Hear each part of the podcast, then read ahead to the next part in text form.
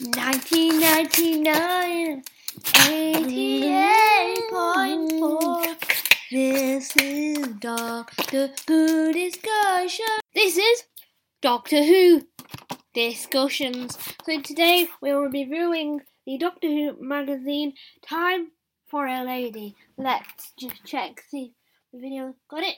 So this is gonna be a short one because my battery in my camera is going to die. And the story we're going to be touching upon today is that the time for a time the Time Lord lady is Jodie Whittaker, as you know, and she played a nurse, acted as a doctor before she became the doctor.